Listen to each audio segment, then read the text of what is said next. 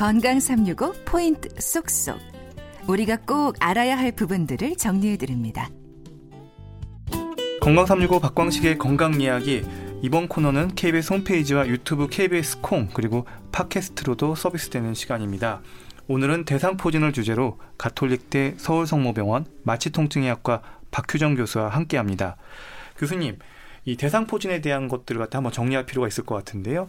대상포진 일단 이름이 좀 어렵습니다. 그래서 의학적으로 좀 어떻게 정의가 되는지 한번 더 설명 부탁드립니다. 뭐 쉽게 설명드리면 한자예요. 대상포지라는 질환명 자체가 뭐 띠, 대자, 모양, 상자, 포진이란 게 여드름같이 딱지가 않는 걸 포진이라고 하는 거거든요. 그러니까 쉽게 설명드리면 몸의 대부분 한 측을 따라서 한쪽을 따라서 띠 모양을 두르듯이 물집이 잡히는 거를 대상포진이라고 하고 이거를 대개는 통증을 동반하는데 드물게 뭐 10명 중에 한두 명꼴로 통증을 뭐 동반하지 않거나 어 난 잘 모르겠다. 그 정도까지 아픈 줄 잘 모르겠다. 이런 경우도 있기는 합니다만 그건 대부분 젊은 층에 건강한 사람에 해당이 되고요. 대부분은 통증을 수반하는 경우가 많습니다. 음, 그러면 이 대상포진을 진짜 뭐 통증의 왕이라고 표현을 하는데요. 음. 실제 임상에서 환자분들이 호소하는 그 표현들은 어떤지도 궁금합니다. 굉장히 다양한데요. 흔히 이제 피부에 물집이 생기니까 환자분들은 피부 질환으로 단순히 알고 계시는 경우가 많은데 제가 처음에 설명드렸듯이 수두 대상포진 바이러스가 신경절에 숨어 있다가 활개를 치는 거기 때문에 신경에 병이 생겼다고 생각하시면 됩니다. 쉽게. 그럼 그래서 단순하게 아픈 게 아니라 칼로 베는 것 같아요. 전기가 슉슉 오는 것 같아요. 어. 남의 살 같아요. 남의 살 같으면 원래 감각이 떨어지니까 안 아파야 되는 거지 않습니까? 감각이라는 건 느끼는 거니까요. 그럼 아픈 것도 몰라야 되는데 남의 살 같은데 왜 아플까요? 어. 그 이유가 신경의 병이 생겼기 때문이에요. 신경의 병이 생겼기 때문에 무디게 느끼고 그런데 통증은 느껴지고 그죠? 슉슉 자발통이라 그러거든요. 갑자기 순간순간 전기 오듯이 칼로 도려내듯이 뭐가 쑤시듯이 주사기로 콕콕 바늘로 찌르듯이 그렇게 오기도 하고 이게 신경에 병이 생겼기 때문에 저희가 단순하게 칼에 베거나 못에 찔리거나 타박성이거나 이런 통증과는 다르게 닿으면 아픕니다. 예를 들어 닿는다는 건 촉각이거든요. 촉각은 닿는 느낌인데 그걸 아픈 걸로 잘못 인식을 하는 거죠. 즉 그거 다 기전적인 이유가 신경에 병이 생겨서 그런 거거든요. 그래서 다음은 아파요. 뭐 바람만 놔도 아파요. 옷을 못 입겠어요. 옷 입고 벗을 때 쓰라려요. 아니면 또 간지럽다고 가렵다고 표현하는 경우도 있거든요. 이게 가려운 게 단순하게 알러지가 있어서 가려운 게 아니라 그럼 가려우면 전신이 가려야 되지 않습니까? 음. 그 부위 대상포진 수포 났던 자리만 띠를 두르듯이 가렵다 그래서 막 긁어요. 근데 항히스타민제나 먹어도 해결이 안 되거든요. 이게 이제 의학적 용어로 뉴로제닉 이칭이라고 하는데 신경인성 가려움증이거든요. 음. 요거는 그냥 항히스타민제를 복용한다고 좋아지는 게 아니라 신경에 관계된 약제를 복용해야 그 가려움이 떨어지는 아, 겁니다. 그렇군요. 네, 그래서 그렇게 다양한 신경학적 증상들을 나타냅니다. 어, 네. 수많은 환자들이 바로 앞에서 다 지나가는 것 같아요. 그러면 이 증상으로 나타나는 통증과 물집 그리고 발진. 근데 이런 비슷한 증상으로 단순 포진이라는 게 있다면서요? 아까 얘기 살짝 언급은 해주셨는데 단순 포진과 이 대상 포진의 차이는 어떻게 됩니까? 그러니까 단순 포진은 저희가 힘들거나 피곤할 때 뭐 흔히 입술 입주위나 어. 그다음에 엉덩이 주변 즉 항문이나 성기 주변 아니면 사타구니 허벅지 안쪽으로 뭐 철이 바뀔 때 아니면 본인이 힘들 때 가볍게 놨다가 또 항바이러스제를 먹거나 바르면 또 들어가고 이렇게 다 자주 반복될 수 있고요. 통증도 대상포진에 비해서 그렇게 극심한 통증은 아니고 견딜만 하거나 아니면 통증은 아예 없다거나 그런 경우가 많습니다. 네. 예, 예. 그리고 이 대상포진 이제 치료에 대한 얘기를 좀 해볼게요. 대상포진 치료에도 골든타임이라는 게 있습니까? 네, 맞습니다. 대상포진 바이러스가 재활성화되는 거기 때문에 초기에 72시간 이내에 항바이러스제가 투여가 돼서 바이러스가 재활성화되는 걸 먼저 억제를 시켜줘야 됩니다. 그 다음에 통증이 수반돼 있으면 통증 조절을 해야 돼서 만성 통증으로 이행되는 걸 좀 막아줘야 되겠고요. 더불어서 합병증이 생길 수가 있습니다.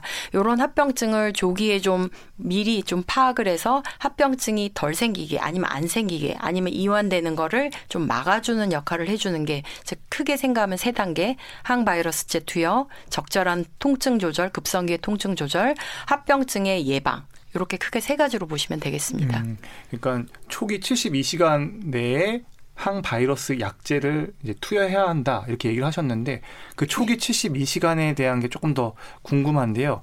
어떤 시점으로부터 3일입니까? 그게 이제 아직 논란의 여지는 있습니다. 뭐 증상 발생하고 3일이냐 아니면 수포 발생하고 3일이냐. 근데 수포 발생하고 72시간 이내 3일 이내라고 생각하시면 되겠습니다. 음.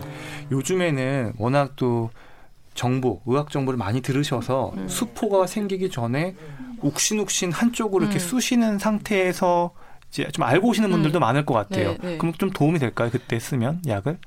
일단은 그런 예, 잠복기, 그러니까 전구 증상 이런 걸 가지시는 분들도 있고 없는 경우도 있어요.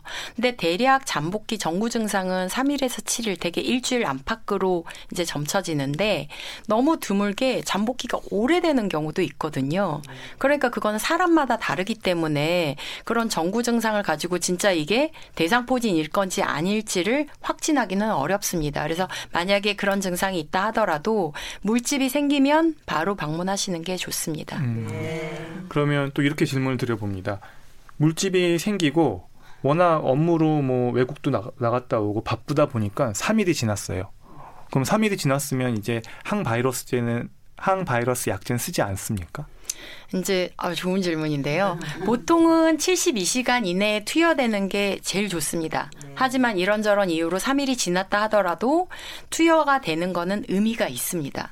보통은 일주일까지 항바이러스를 제를 투여하면 평균 일주일을 투여를 하게 되고요. 72시간이 어, 지났어도 투여해야 되는 경우는 통증이 심한 경우, 수포의 양상이 어, 굉장히 범위가 넓고 심각한 경우, 그 다음에 특히나 안 대상 포진. 대상 포진의 침범 부위가 여러 군데가 있지만 안 대상 포진인 경우, 예, 눈 쪽을 침범한 경우, 얼굴 부위를 침범한 경우, 그 다음에 합병증이 의심되는 경우, 즉, 어, 보통 저 환자분들이 느낄 수 있는 합병증이라는 거는 팔 쪽으로 수포가 왔는데 손에 힘이 빠지는 것 같고 다리 쪽으로 합병 저기 수포가 났는데 다리에 힘이 빠지는 것 같고 그런 신경계 신경학적 합병증이 좀 의심이 되는 경우 그다음에 특히 고령이나 동반 질환이 있어서 면역력이 저하된 경우는 72시간이 지나도 투여하는 게 좋다라고 이야기를 하고 있고 평균 투여 기간은 일주일. 하지만 마찬가지로 고령이거나 안 대상 포진이거나 그런 경우가 있어요. 딱지가 않는 와중에 또 새로운 수포가 생성되는 경우도 있거든요. 면역력이 굉장히 떨어진 경우 그런 경우라든지 그다음에 합병증이 굉장히 의심이 되고 이런 경우는 2주까지도 투여하는 경우도 있습니다. 근데 음. 대개는 건강한 일반적인 성인은 어 1주 투여면 충분합니다. 음. 이 포진이 그냥 잘 지나갔으면 좋겠는데 이제 신경통이 이제 남으신 분들 그래서 포진은 없지만 이제 그 이후에 뭐 1년 뒤에도 계속 그 자리가 욱신욱신 거리거나 이게 뭔가 계속 통증으로 남아 있는 분들은 좀 이제 어떻게 치료를 하면 좋을까요? 일단은 만성 대상포진후 신경통이 되어버렸다. 음, 대상포진후 신경통이라는 정의는 보통 수포난 날짜 기준으로 한 달, 세 달, 여섯 달. 저도 환자분한테 설명을 하는데요. 수포난 날짜 기준으로 한 달, 세 달, 여섯 달이 중요합니다. 한 달 이내가 이제 급성기 통증이라 이때 치료를 해주는 게 가장 좋아요. 이행률을 낮춰주는데 가장 효과적이고요.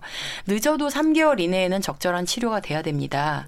3개월이 넘으면 대상포진 후 신경통, 이라고 진단명이 붙게 되고 이제 좀 보수적인 의사 선생님들은 6개월이 넘어야 진단명을 붙이는 사람들도 있지만 지금까지 통상적으로는 3개월이 넘으면 대상포진후 신경통이다라고 이야기를 하고 그럼 대상포진후 신경통이란 말은 만성 통증이라는 말을 의미합니다. 그래서 그렇게 되는 경우 아예 이 대상포진 바이러스를 삭제한다는 의미보다 내 통증을 삭제한다는 의미보다 통증이 예를 들어 7, 8이었다면 10점 만점에 7, 8이었다면 뭐 경증 정도로 4에서 6 정도로 줄이고 그다음에 2에서 3 정도로 좀 더 줄여보고 그래서 아예 0에서 1 정도로까지 줄인 다음에 나중에 재발 안 하게 하는 게 최종 목표입니다라고 음. 이제 환자들한테 설명을 드립니다. 아, 그리고 이제 대상포진 그래서 예방 백신에 대한 관심이 또 많은 것 같아요. 네. 대상포진 네. 백신은 어떤 분들이 어뭐 몇 번 맞으면 되는 건지 뭐 이런 기준이나 적응증에 대해서 좀 설명 좀 부탁드립니다. 현재 우리나라에 들어와 있는 대상포진 예방 백신은 생백신 하나입니다. 음. 어, 사백신이 미국과 유럽에서 몇 년 전에 이제 허가가 나서 미국 식약처 FDA 허가가 나서 지금 접종을 하고 있습니다만 아직 우리나라에 들어와 있지 않고 그다음에 사백신도 어느 정도 임상 경험이 쌓여야 되지 않습니까? 어느 정도 시기가 돼야 돼서 아직 이제 effectiveness라고 하는데 효과를. 효과 및 음. 효용성에 대해서는 아직 검증이 필요한 단계라고 생각이 되어지고요. 물론 사백신의 장점은 면역력이 저하된 사람도 맞을 수 있고 기존 생백신에 비해서 그 예방률이 더 높다는 굉장한 장점이 있지만 아직 국내에는 들어와 있지 않은 관계로 이건 여기까지만 소개하기로 음. 하고 현재 국내에는 생백신이 있습니다. 음. 생백신은 이제 수두 대상포진 바이러스를 19,400 plaque forming unit라 해서 쉽게 설명드리면 수두 바이러스를 많이 거의 14배 이상 농축해서 몸에 넣어준다고 생각하시면 됩니다. 그래서 아, 네. 면역이 생기게끔 네. 도와주게 하는 건데요. 50세 이상이 적응증이고 한 번 맞으면 일단 10년까지 이제 영어로 cost effectiveness라고 하는데 비용 대비 효용성, 효과성이 어, 검증돼 있다고 생각하시면 되겠습니다. 음, 그럼 10년 뒤엔 또 맞아야 되나요? 50에서 아직 재접종에 대해서 어. 가이드라인은 없고 입증됐고 또 없습니다. 일단은 한 번 접종입니다. 네. 그러면 아 50 대가 안 되신 분들, 40대인 분들이나 음. 이런 분들도 관심이 너무 많아서 아, 좀 40대에도 맞으면 안 되냐고 물어본다면 어떻게 답변을 해주면 좋을까요? 뭐 저야 대학병원에 근무하는 의사이고 원리 원칙적으로 설명을 드려야 되는 게 맞기 음. 때문에 50세 이상이 적응증이시고 일단은 생백신은 한 번 접종으로 10년까지는 비용 대비 효과성이 입증돼 있습니다라고 설명을 드리겠습니다. 어느 정도 예방을 한다고 보시나요? 일단은 지금까지 알려진 걸로는 한 번 맞으면 67% 어, 그러니까 예방 효과를 보이고 네. 예, 60에서 70% 사이라고 생각하시면 되겠죠. 67% 예방 효과를 보이고 이게 처음에 1년, 그다음에 4년, 7년 시간이 지날수록 아까 보면 뭐 그 수두 대상포진 바이러스를 화학 사람 몸 안에 주입해서 이게 막 항체를 만들어 주는 거잖아요. 그러니까 당연히 시간이 지날수록 점점 떨어지겠죠. 그래서 4년 데이터, 7년 데이터 이렇게 있는데 뭐 1년, 4년, 7년까지는 어느 정도 맞지 않은 군에 비해서 예방 효과가 맞은 군이 좋다라고 되어 있고 10년이 되면 당연히 항체 효과가 더 떨어지기 때문에 항체 효과는 많이 떨어지지만 그 아까 비용 대비 효과성을 생각을 한다면 그래도 맞는 게 10년까지는 좀 유효하겠다 이렇게 생각하시면 되겠습니다. 네. 박광식의 건강 이야기 오늘은 대상포진을 주제로 말씀 나누고 있습니다.